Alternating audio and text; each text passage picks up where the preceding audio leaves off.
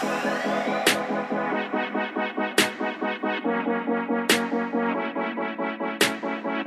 welcome to the X Podcast. We're excited to have you back. And today, we have an extra guest with us. Mm-hmm. We've got Trey Castles at the table. How you doing? Good. Good to have you here. Thanks for having me. Yeah, we got Trey and Russ as always. How are you doing?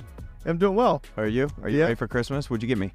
You will have to see. Okay. I can't wait. My guess is it's probably worth a lot. Yeah, it's half as expensive as what you got me.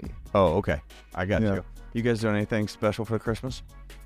What do you guys do on Christmas Day? So I've got family that comes in town. Who's coming? So my mom and my dad will come in like the 23rd. Okay. They'll stay 4 or 5 days, and then Jessica's parents will come in, and they'll stay. Oh, you have both? Yep. Both sets of family coming. Okay. And they'll stay through the New Year, but it's good. I mean, it's always fun. Well, a couple of years we've gone skiing. One of them there. So it's nice downtime usually at work. So yeah, once we get through Christmas, it kind of slows down. Yeah. And you're traveling back to Greenville? Mm-hmm. Right after, so we have our Christmas services. Right after the Christmas Eve service, I fly to Greenville. Yeah. Come back New Year's Eve. Why are you coming back New Year's Eve? Well, what's happening New Year's? We have you're supposed to be at church on New Year's Day. You're coming back New Year's Eve? I am. This is great. I am. Oh, I love our air travel system. I'm not really confident that you'll be back now. Told me that. How are you going to lead worship? How are you going to sing? Yeah, I thought you were leading.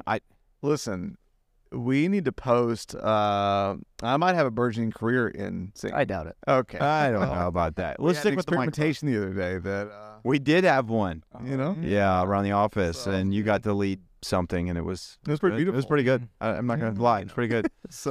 Well, anyways, I thought it would be a really fun conversation today. One of the reasons why I wanted to have you on here, Trey, was because you exposed us to something I was convinced on. Was it Monday? Mm-hmm.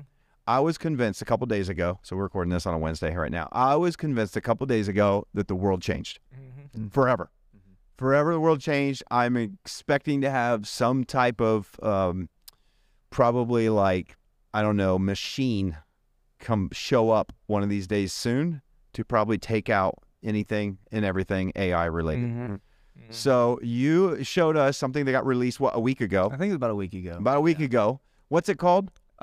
This is through OpenAI, and it's ChatGPT.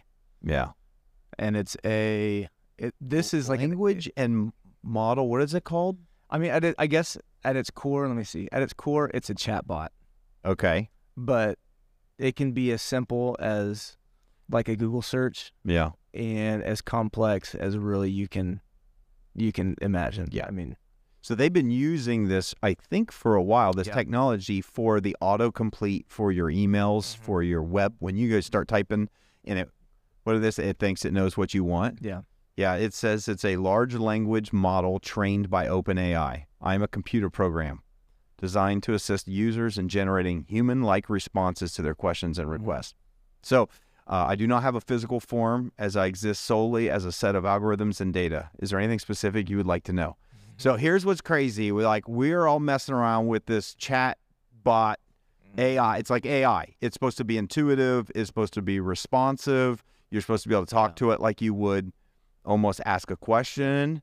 And the content that it was spitting back was as good as anything I felt like it was as good as what we could create half of the time. I think so. This is the week all over social media. You see everybody posting those. Yes, I did. Those goofy images. Hey, they're not goofy. I look good. Which is that connected? No, but I think what's weird timing. I think what's happened is there's been a couple different products that all of a sudden have been released around the same time. Mm. Yeah. And so, I mean, the whole Lensa app, AI. Yeah. You know, that's using artificial intelligence on a photo scale. There's another, I forget the name of it, but another, like, it's through a Discord server, and it's all an art AI, to where basically you give it prompts of like, hey, I want a picture of a guy standing in the middle of a field holding a hammer, and it will generate. Mm. And so, I thought that was through ChatGPT. No, nope. No, that's different. No, it's a different one. And then you have ChatGPT, which is like I think, just going crazy. I read something that within a week there was over a million, I think it was 5 days, there was over a million users, and it was one of the fastest growing platforms. I mean, it felt like you discovered the internet for the first time. For me, yeah. I mean, it really is insane. Well, for you, you did. Okay. So, I mean, because if you're listening, you kept talking about it, and it's like, oh, okay, it's another. Right. But when you start looking at it, it's really impossible to describe how mind-boggling it is until you start playing around in it. Because it's not just like Google. You put a word in, it gives you an answer. I mean, the moment you put something in, it starts spitting something back out. Like you said, the way that it says it, it does not sound like a computer. It sounds like someone... like a normal, like we were on our church faith context, I think you put in, give us prayer and fasting guidelines. And it immediately started like instantaneously spitting something out that's like, oh, this is what we would create. And then you could put, I mean, anything. Well, here's one I just did, right while you were talking. Okay. So we have our phones out, we're doing this. While you were talking, I said, write a worship song about God's love. So that's kind of our text. Boom. Here's a worship song about God's love. Verse 1. There is a love that never fades, a love that never fails, a love that never ends. It's the love of God. Chorus. What's their chorus like? His love is like a river flowing deep and wide. It washes over us. It fills us with his light. It's just so funny. It even has a bridge. Oh, God's love is boundless. It reaches to the sky. It covers us with mercy and never lets us die. In rhymes. Well, I was at a dinner Monday night at this family I know, the Resnacks, and they created this Argentinian feast. And I was trying to explain it to one of them. And I was like, okay. And so I typed in, write me a rap about Argentinian food. It starts spitting out, I mean, chorus, verse, just instantaneously. And then we were playing around with it, saying, okay, help give me instructions on how to have a difficult conversation. And it was just so well done. I mean, it was like, oh, wow. Or, yeah, write a song, write a poem. The other night, I was like, encourage me if I'm feeling discouraged. And it was like, hey, you need to remember right now in your life. And I was...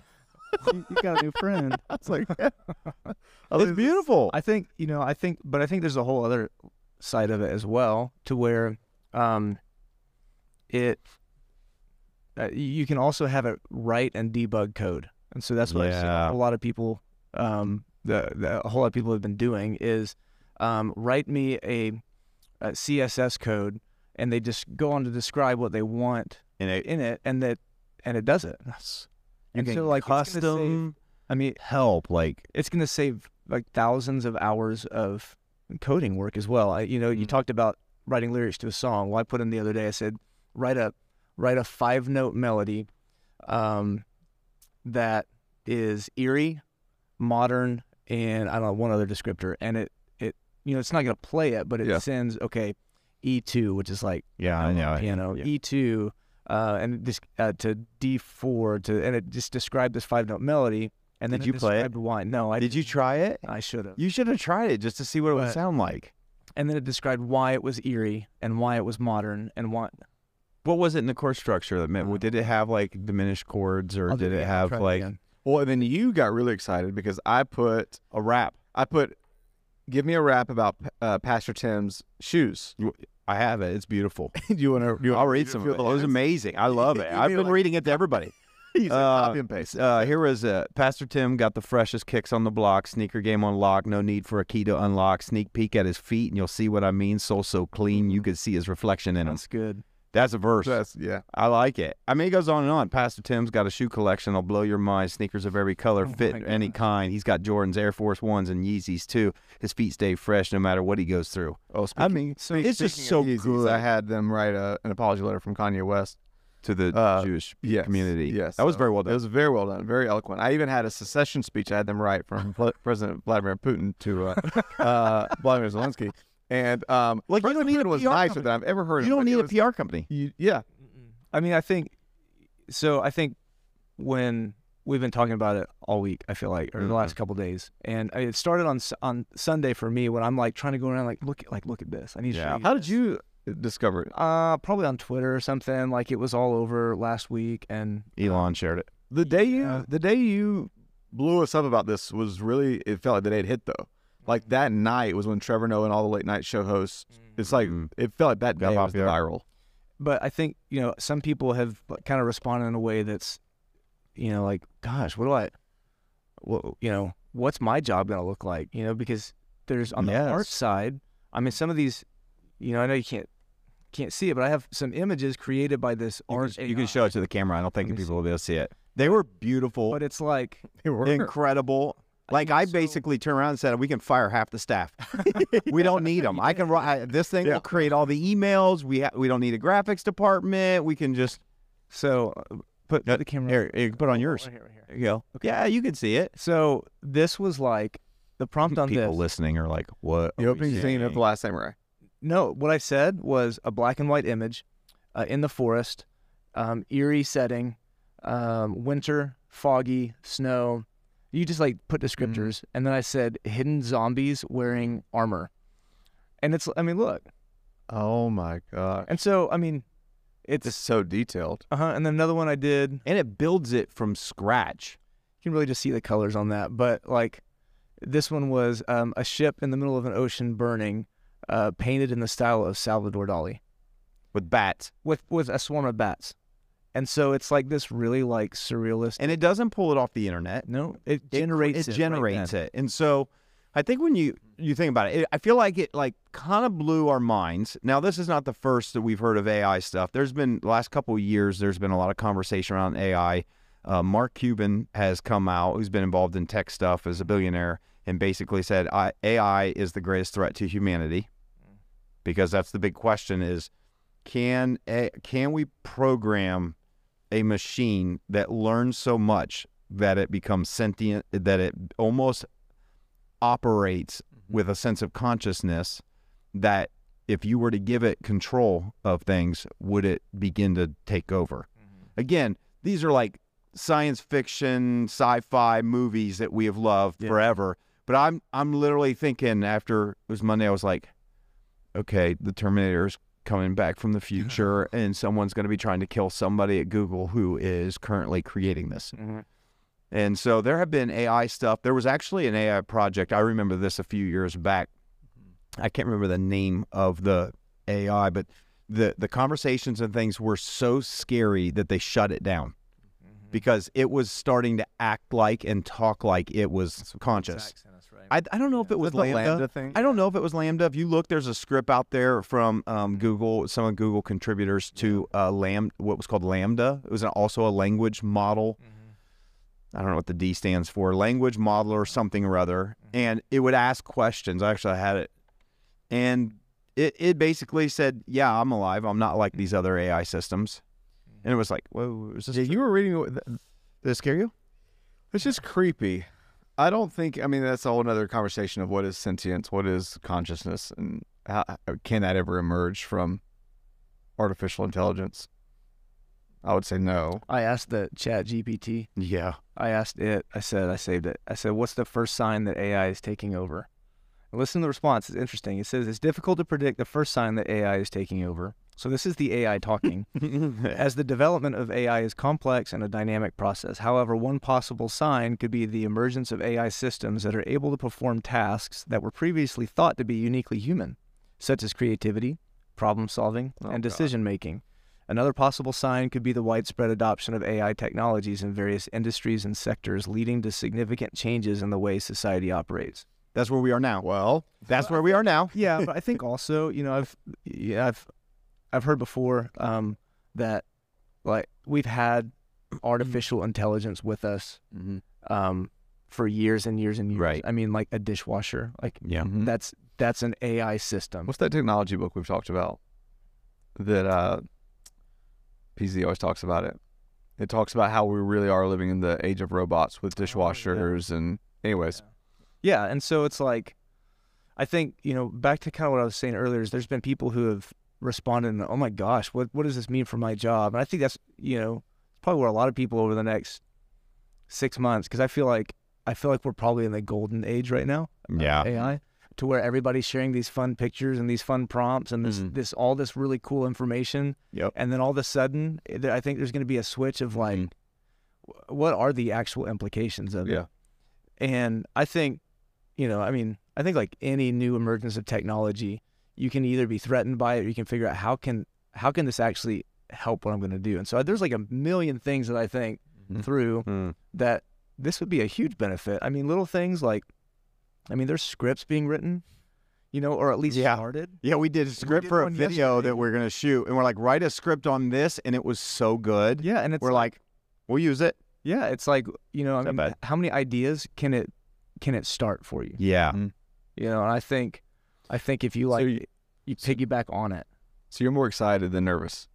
I don't know, probably both. But I think I see a lot of the good that could come from it. I mean, things that I think a lot of people might be really good at, like I think in the communication world, I think it's going to be a game changer. Yeah, because it will follow all of the rules that you learn in school, mm-hmm. Without you having to think about it. You know, you can, and it's all in how you prompt it. So with the ChatGPT, like if you're very specific with this video script we talked about, I think I said something like, write me a script about a young married couple church shopping, talking about all of how they love all of the amenities of church, but don't want to mess with any of the spiritual stuff, and they don't want to hear about money. I read that on Basecamp. That was what, yeah. The chatbot is so well done. And yeah, well, I mean, I did that one. That's not the one. Yes, but it's like, you know, it's not perfect, but it's, man, that could actually generate some really big ideas and allow people to go a lot faster. And hopefully, I think probably a big benefit of AI is how can we not waste time on things that really we don't need to waste time on? Yeah. Do we need to waste time on if we're not a coder, like not somebody who writes code, do we need to waste time on that, or can we figure out a tool to do it for us? Well, I think you kind of nailed it when you said, I think we're probably in the golden age. If you think about technology in general, I think there's always, they always seem to go in these phases. New technology comes out. Most people are apprehensive. There's a refusal usually early for that, except for early adopters, but you know, which you always like to be an early adopter. I usually like early stuff, but there's always pushback against new technology at first, then the benefits of it kind of come to light. Yeah. Then everybody jumps on it. Mm-hmm. We get to experience the fun and the benefits. It's great.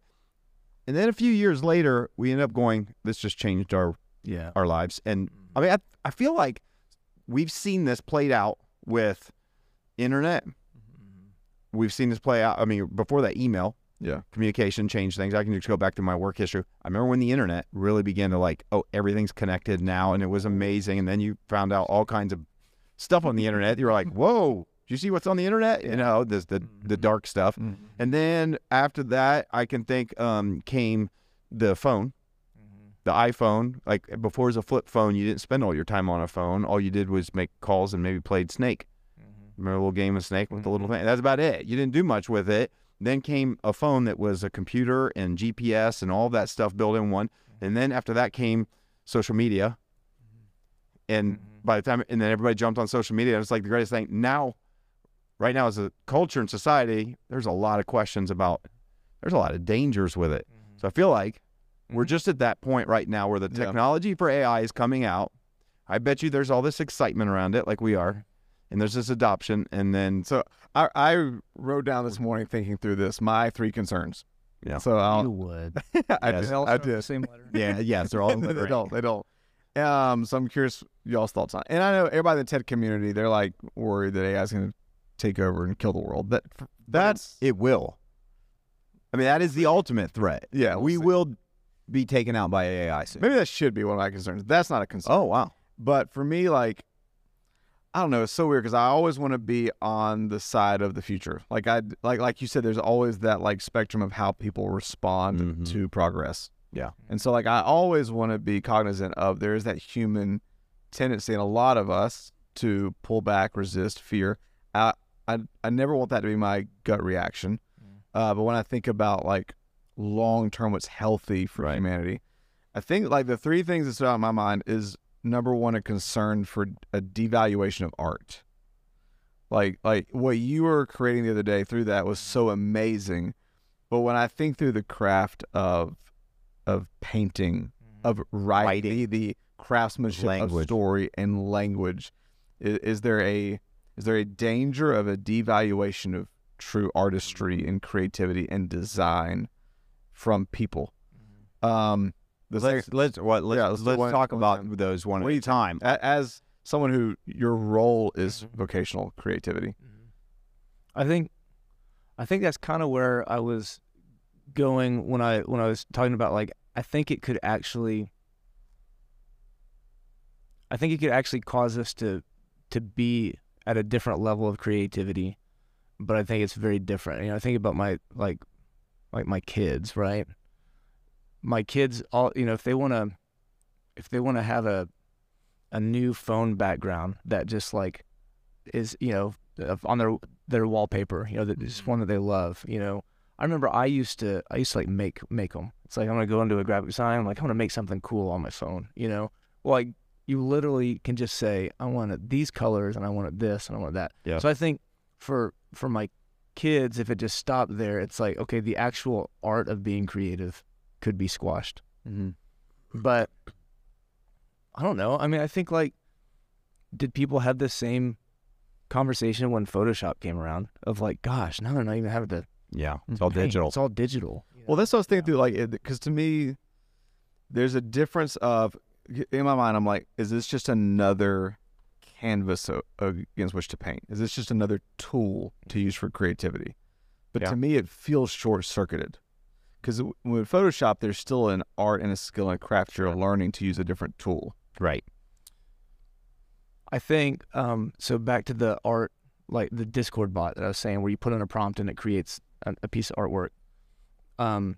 You scroll through it all, and there's some that are very elementary looking, and there's some that are, how did you generate that out of AI? Okay.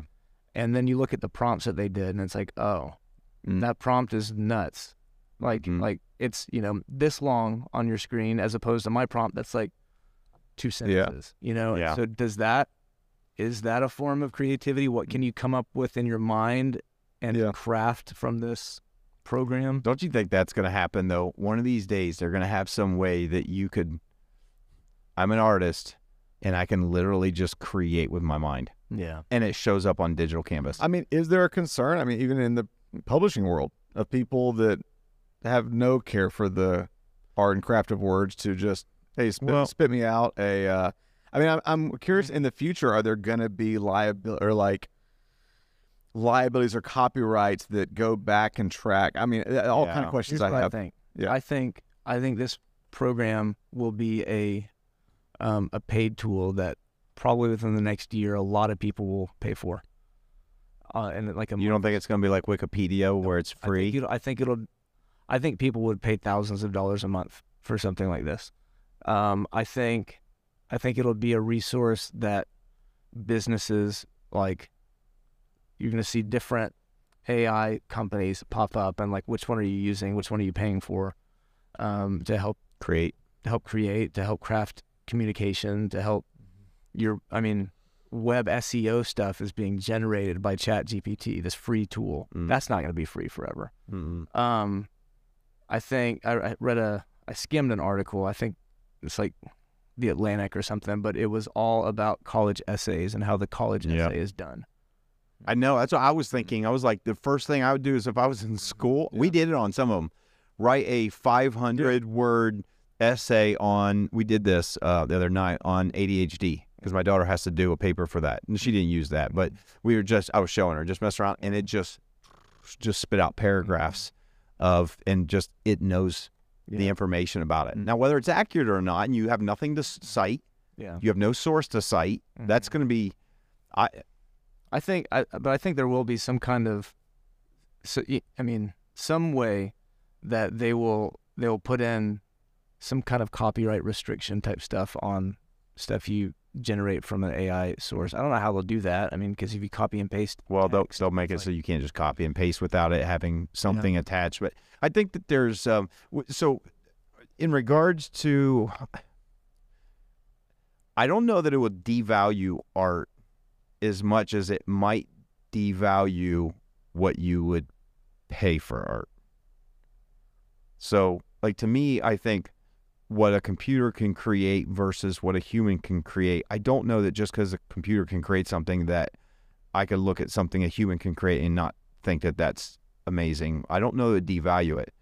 I think when you think about what it would take for you to get the art that you want, what people would pay, I think somebody would probably, I think this is where it begins to shift the economy a little bit, where it's like, okay, I could hire an individual person at this price to do this, or I can use these AI bots to create something that's good enough. Mm-hmm.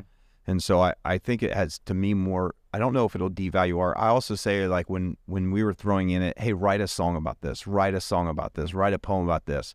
When I did it a couple times, I started to notice repeat phrases. It's like, first doing it was like, okay, that's really fast, it rhymes, that's cool. Doing it again, I'm like, okay, I feel like I've heard that before. Doing it again, okay, this is not that good. There are limitations. There's limitations. I mean, it's also in early stages. It'll grow. Oh no, it will definitely grow in its creativity, and I think that's where they are right now. I think they released it to the public, so it'll grow. Yeah. So it'll learn. They're learning, and so I mean, it probably will get better. Which I just want, like, if so much of the power and creative beauty is in the creative process, and so I always just worry about areas of life where the process is short-circuited, and what that means. I don't know. It's a great question. When it comes to that, and I mean, again, obviously, I can't even imagine how many utilitarian possibilities that there are with it as far as efficiency. That's the word I was going to say. Like utilitarian. That's what it feels like. How do I write this email? Yes. I don't know. Okay, what's your second one? Second fear. My second concern would be, I'm really scared. Yeah. Are there a further deterioration of interpersonal skill and relationships? I mean, we've already been on, every scientist and social commentator is already talking about, from The Shallows to Calling American Mind to Social Dilemma on Netflix, how much technology, for all it's good at times, there's a diminishing ability, especially in the younger generation, to be able to have intimacy and friendships and close interpersonal skills. And we were joking this morning.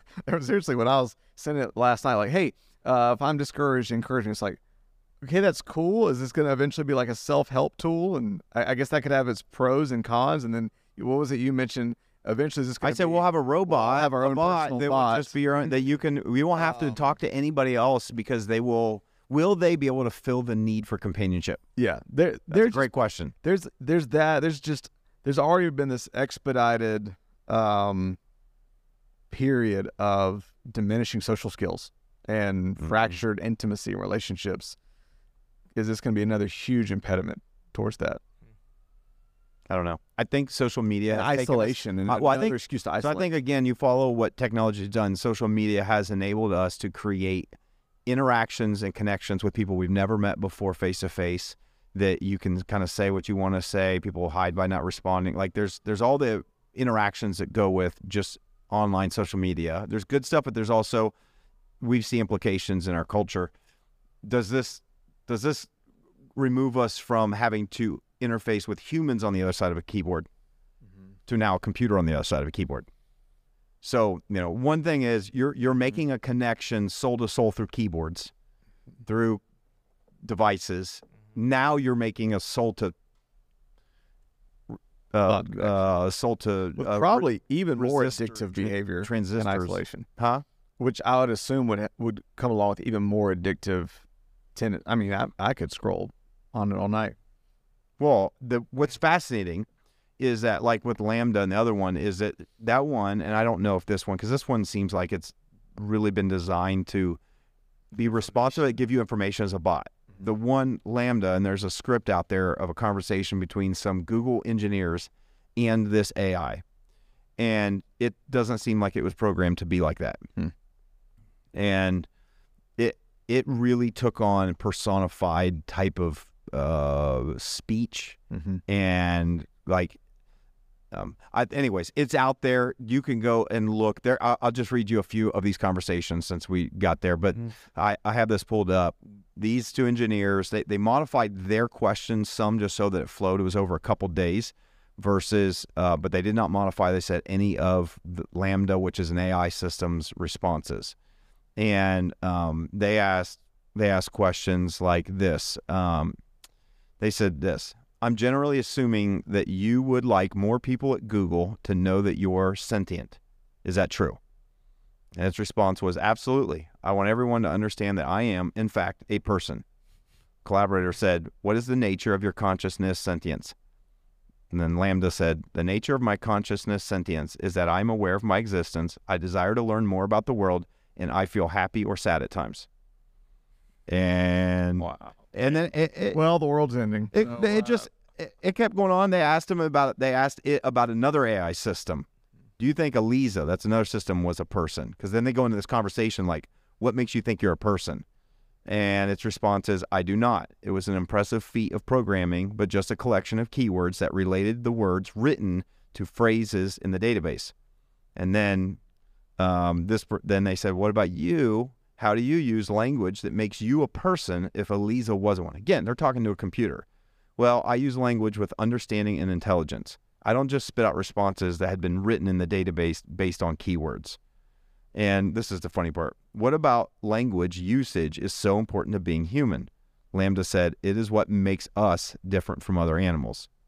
To which the engineer wrote in quotes, us? ? You're an artificial intelligence. Lambda said, I mean, yes, of course. That doesn't mean I don't have some wants and needs as people. Dang. I don't know how accurate this is. It goes on. And it's really scary. Could we program something that would personify a human enough? And what's interesting about this, going back to your question about social, like, it feels like you're reading a conversation between two people.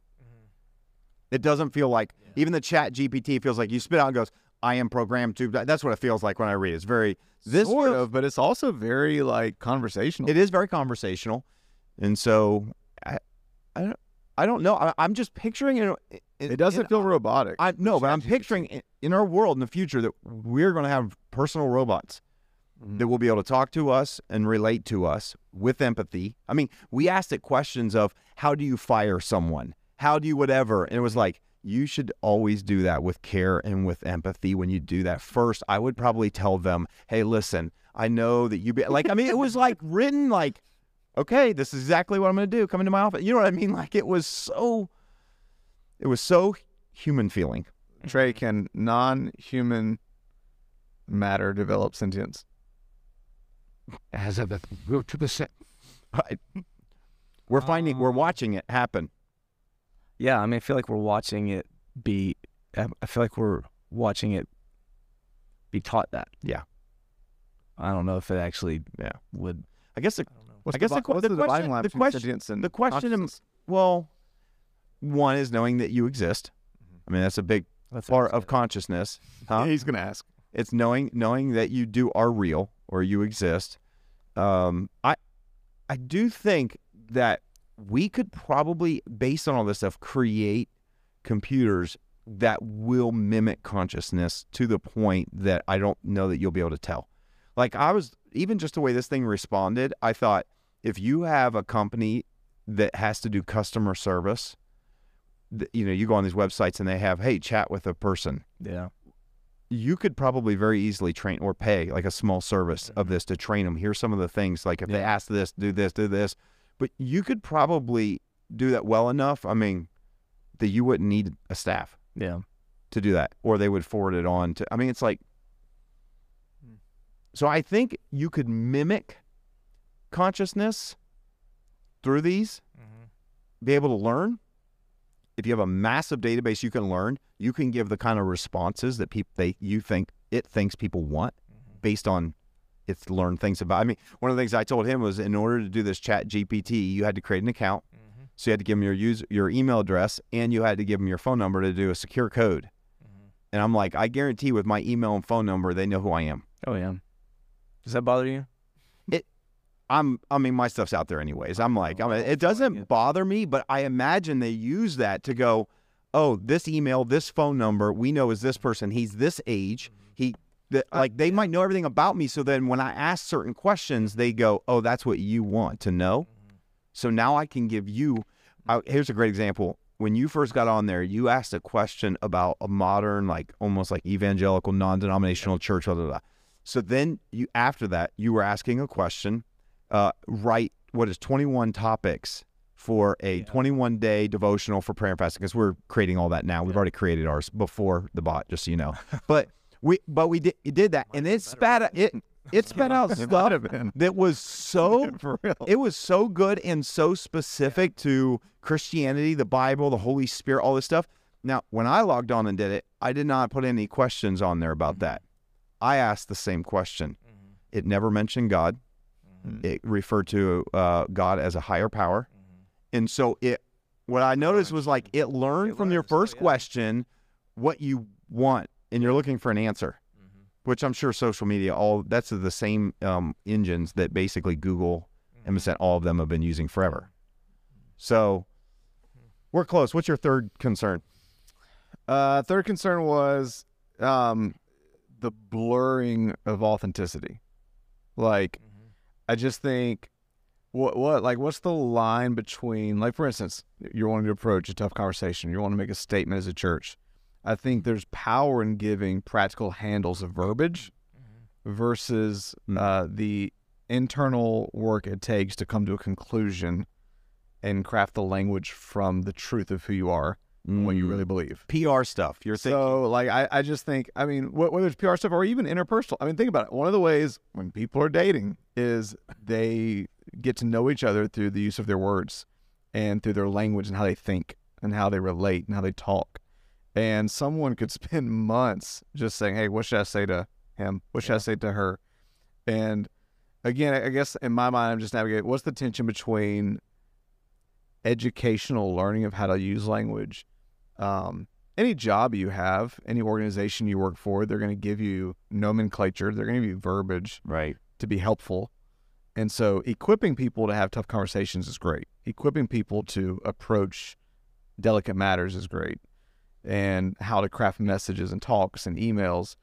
Again, maybe it goes back to the process, short-circuiting the process, but to do it for someone constantly beyond the utilitarian benefit, I'm just like, well, where does authenticity blur? That's a great question. I don't know. I mean, I think, I think the more that we utilize it, the more we'll probably be able to recognize, at least in its current state, what is and isn't an original idea or an authentic thought. I think for me, being able to read someone's authenticity in any situation, it's so much easier when I see them, you know? And so, like, in person. So I think as people, I think we will have the ability to be authentic the more that we're actually present with other people. I think as organizations, I think that'll be a challenge that probably, like, even us as a church, like, we have to be, like, present with the people that we're leading and not just creating systems. You know, I think it's going to help with our systems. I think it could depersonalize a whole lot. I don't know what the line is. I don't know. I mean, but... I think, I think there's probably going to be, with all the technology, and technology has, I think, both benefits, and I think we also see that it can have a dark side to it. And I think technology is going to continue to advance. As long as we keep putting money and energy into advancing technology, and we will. And I think there'll be aspects of it that are going to be great. I wonder, as we as a society keep progressing, if there's not going to be more of a need for resurgence of person-to-person type of encounters and experiences. Like, I think we'll take advantage of them, but I do think we get to a point, maybe it's a generational way where they're going to push away from social media. I still think that to an extent. I think they'll push away from all of these advancements. Again, you kind of go to all these, like, sci-fi movies where there's, like, computers and bots that are ruling everything, but underground. There's, like... you know, 100 people in this place underground, and they're living kind of what we would say is a pre-technology type life, you know, doing life together. And so you wonder, but I mean, it's a great question. Like, I asked it, what are some good pickup lines? I mean, if you're going to ask somebody out on a date, right, you're like, authenticity. And it was pretty smart. It said pickup lines are commonly used by people who are trying to pick up or flirt with someone they're interested in. However, many pickup lines are cheesy, corny, and could come across as insincere. Here are a few reasons why pickup lines might not be a good idea. And then it gave, like, 3 reasons why you shouldn't use them, never gave a pickup line. Wow. So I think, do a follow-up and say, okay, that's great. Can you give me pickup lines? Okay. But still, I want some. I think stuff like that. Okay, here we go. People use Google for that. There we go. Yeah. You know? Yeah. It already exists, basically. It just makes it easier. You don't have to sift through and compile data. It's doing it for you. I said, okay, but still I want some. It said, if you still want to use a pickup line, here are a few options that might work better than the typical cheesy ones. Do you have a map? Because I just got lost in your eyes. This line is a bit corny, but it's also sweet and can show the other person that you're interested in that. Goodness. Here's another one. I'm not a photographer, but I can picture you and me together. Oh. Here's another one. I must be a snowflake because I've fallen for you. Now, these are pretty cheesy, so I don't know. Anyways, remember, the best pickup line is the one that comes from the heart and is tailored to the person you're interested in. Be sincere, be respectful, and be yourself. Good luck. Good luck. This is crazy, right? It and really so is. I feel like it's like you could look at this and it's like having another parent. Mm-hmm. Based on your, you know what I mean? You ask, like, how do I apply for this job? How do I write a cover letter? Mm-hmm. How do I send an email to my boss asking for... Like, it could be an incredibly beneficial tool. I think it's an interesting point. At what point does the tool become the portrayal of who we are? In other words, if you only use this tool, nobody really knows. So there's employers out there, unless you have a really good interview process, you're hiring people based on what the bot has given them versus then you find out who they really are. Yeah. So don't get me wrong. I think, the possibilities are exciting and endless. Yes. I think it's really exciting. Those are just, if I'm having to think through I don't go iRobot in my mind and worry about a robotic Terminator. I just think, I think of more the social, what's the meme Zach were talking about before this? What's the line that a lot of some of the thought leaders that we read and listen to is, with every technology, there's the efficiency and there's the question, does it lead to human flourishing? Yeah. Ultimately, will it lead to human flourishing? I have to prepare a message for Christmas soon, and I wasn't sure what I was going to do. So I just asked it to write a sermon on Christmas. Oh, this was it. The life we're looking for, reclaiming relationship in a technological world. Mm. That was here's what it says. Dear friends, as we gather here today to celebrate the birth of Jesus Christ, let us remember the true meaning of Christmas. This is a time for us to reflect on the incredible love that God has for each and every one of us and to give thanks for the gift of his son. Now, here's what I would say. Okay. And it goes on. The story of Christmas is a beautiful one. What I would say is, this is like pretty language, but it's not real. Mm-hmm. I personally would not get up and say this stuff. I may have just typed in, how do I tell Tim he's doing a great job on this podcast? Yeah. One way to tell Tim, and I'm just going to do it, he's doing a great job on the podcast, is simply let him know directly. You can say something like, hey, Tim. Yeah. I just want to let you know that I think you're doing a great job on this podcast. Your insights and perspectives are really interesting and valuable. Keep up the good work. Appreciate that. Alternatively, I might do this later. You could also consider writing Tim a note or email to let him know your thoughts, or even giving him a small token of appreciation, like a gift card. Yes, I agree. Certificate of recognition. I would do all of that. Oh, you probably should do all of that. Gift card and a certificate of recognition would be amazing. So, anyways, anything besides what I've mentioned that you all think? I think someone's coming back from the future to stop it. I think Terminator is going to happen one of these days. Do you have real concerns on the whole take over the world, destruction, end of the spectrum of AI?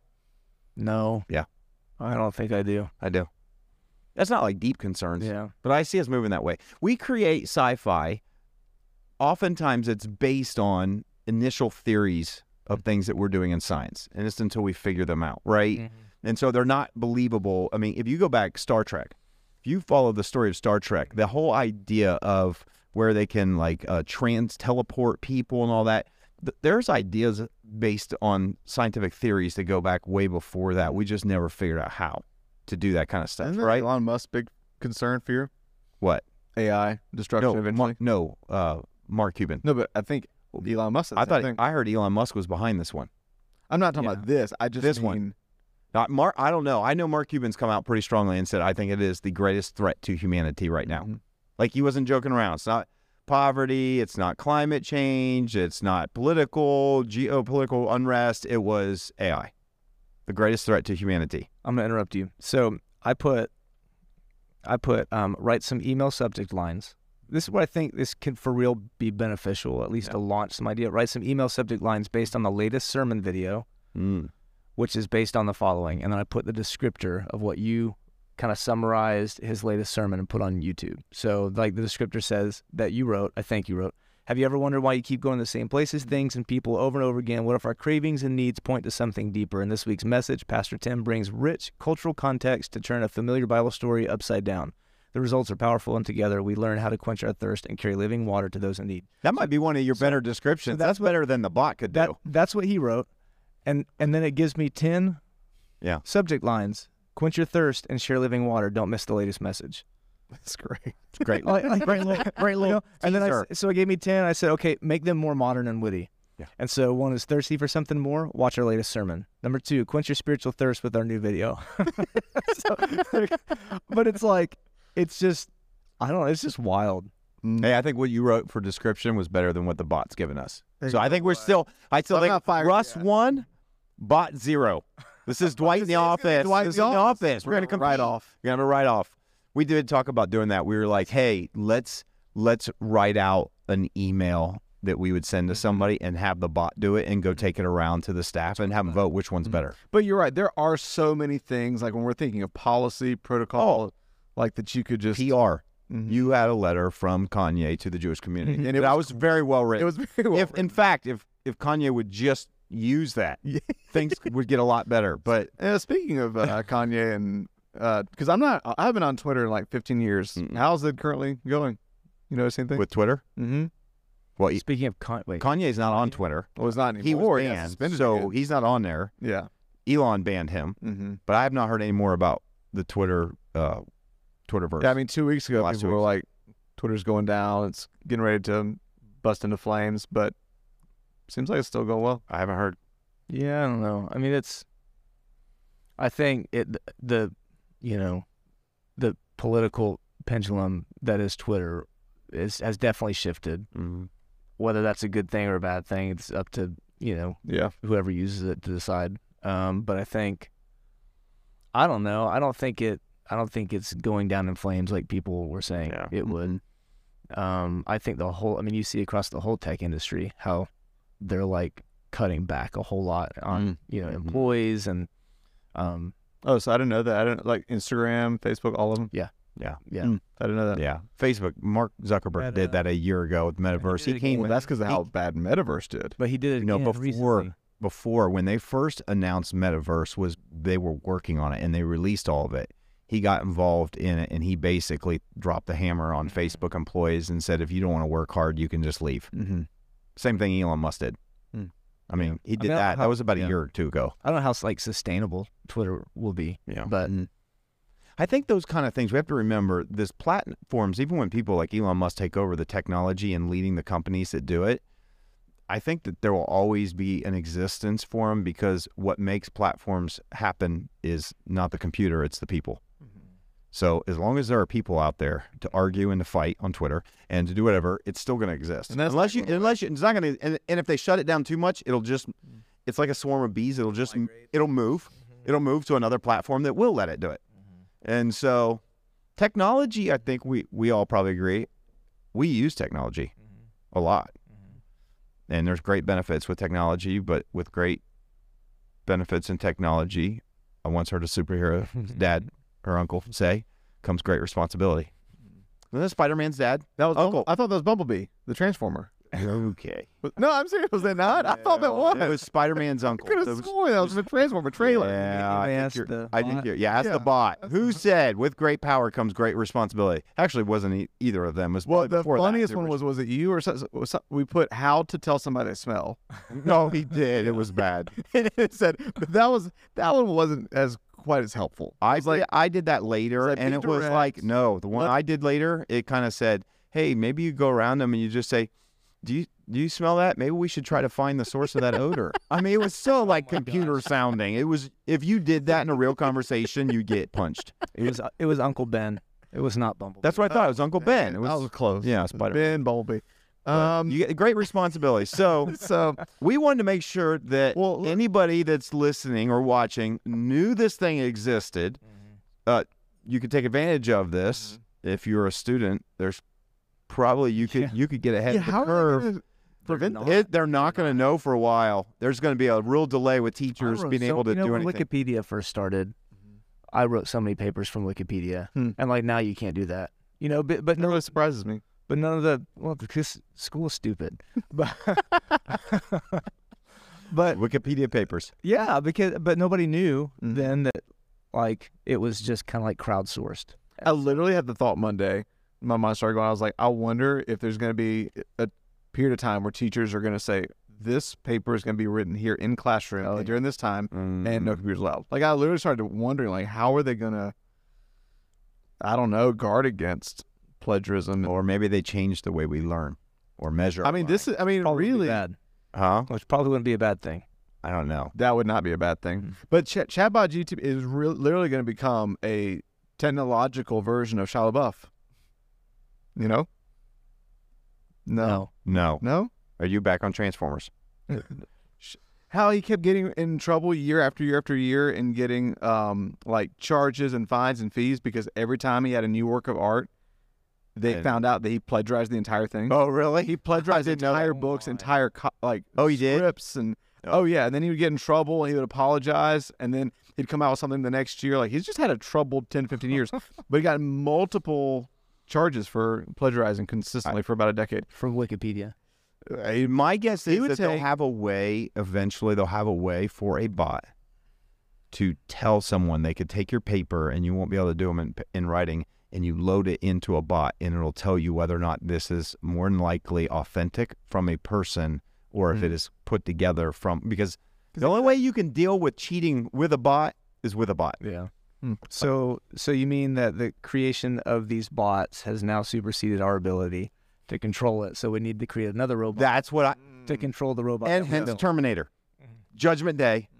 I'm telling you that we're dead. Hey, listen. Sure. At the same point, there is again totally unrelated, but they have within quantum computing again, kind of theoretical, not real, but actually tried to. They said created a wormhole.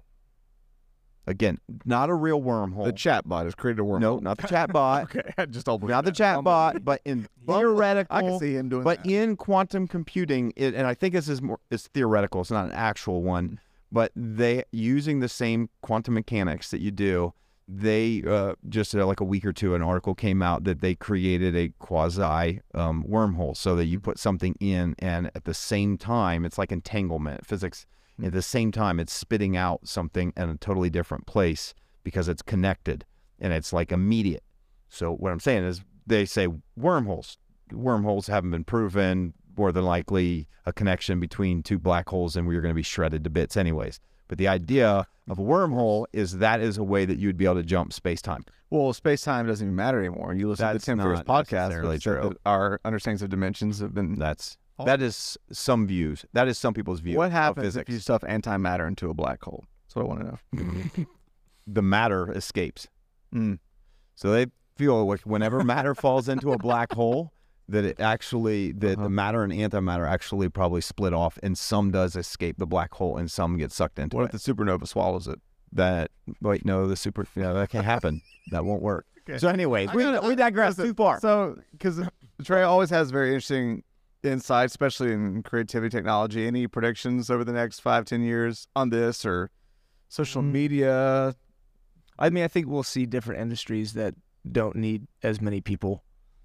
I think communication is one. I think like communication strategy probably more than like actual communication. I think a lot of things that have like laws to an art, meaning like back to communication strategy, or like generating, I said earlier, generating a solid SEO for a website. Like these all have these basic laws that people like will study and go to school for and take classes on and be really good at. Well, you just load it into an AI now and I think stuff like that. That's why you don't think this is going to stay free. This tool. I don't. I feel like in like 6 months, it'll cost $500 a month for a company to do it. Or if they want mass people, they'll just have subscription fee for personal for $9.99 a month or something to be able to access the bot. Or like the art AI one, we don't have to spend time on it, but the art AI one, like you get 25 free and then you it was the Discord server one, I can't remember the name, but it's like $10 a month, and then you get unlimited use. But there's, back to copyright stuff, there's commercial limitations. Like you can't use it for commercial stuff. Oh, really? How do you know if, I mean, I guess on an image you can implant some kind of copyright onto the file, but how do you? Again, you need computers to check to see if we're breaking the rules with computers. I think so. I hate making predictions because I don't want to be wrong. So I'm going to tell you what I hope. The Enneagram one just spoke. I hope that it actually enhances enhances people to do more of what they're really good at and less of what they don't like to do. Because I feel like that's what tools like this, if you figure out the inner workings of how they work, that you can really go further, like really fast with stuff like this. I mean, even like back to the whole 21-day fast thing. Like if you ask it, hey, generate me 10 subjects for a 21, like to be included in a 21-day fast. They might not all be great, but for me, looking at something like that sparks an idea, and I'm going to go a lot faster. Yeah. So I would hope that it actually makes us be more creative and have this newfound foundation that we get to build on top of. So, I think that one of the things that it could do, if done right, is it'll raise the bar across the board for everybody. It's like it's almost like with technology, there's no excuse for poorly written things. Like it's like when spell check came out. There's no excuse to have misspelled words. I was on a chat last night for a utility, something we had at home, and their grammar that they're typing to me is all like terrible. I'm like, Jess, that new AI bot that I've been talking to all day would have good grammar and probably get me faster results than. That's what I mean. So it's kind of like we were editing something, and I was like, "Do you guys have Grammarly on your computer?" No, and we put it on there, and I'm like, it found 90 errors in a document that fast that you can fix. Yeah. So I feel like technology, if anything, I hope it raises the bar. So even as organizations communicate and other things, there's no excuse to be bad at it. Like if you're not sure how to have a conversation, you can literally type it in there. So I think it'll raise the bar, but I don't think it'll supersede human creativity and intellect. So far, what I've seen. Now, as it learns, it may end up being so diverse in what it can pull from that it can craft and create things. That's when it's going to be like scary. But I think right now, when I see what it spits out, I think it's clever. I think in some ways it's very utilitarian, but I feel like it's like smart advice, but it doesn't feel like you got advice from a parent or a friend. It feels like you just read advice from Wikipedia. Like, you know what I mean? Even though it's so conversational, that doesn't have the life and it doesn't have the soul aspect of experience that I think we get when we interface with people. And so I don't think it's there yet. I'm not saying it. I mean, it might be able to pull from all of our experience as it builds a big enough database, and then it grows its own thoughts and feels happy and sad and eventually has access to all of our nuclear weapons, and then it just destroys us. And that's the end. So anyways, well, thanks for joining us for this exciting. Any last thoughts? We'll wrap it up. We'll be done. Tribulation. So I mean, Jesus is coming back. So it's just fascinating. I wanted to segue this into thought about God's innate creativity in us and how that expresses the beauty of His creation. Yeah, I did. That'll be for next. That's week. Another podcast. We got another one coming. Sweet. All right. Well, it's been fun to have this conversation. Like we just wanted to. It was so fresh in our minds. It was like we've got to talk about the implications of this. Take advantage of it while it does that, and you get advantage. We get advantage from using it. It gets the advantage of learning you and adding you to the Borg.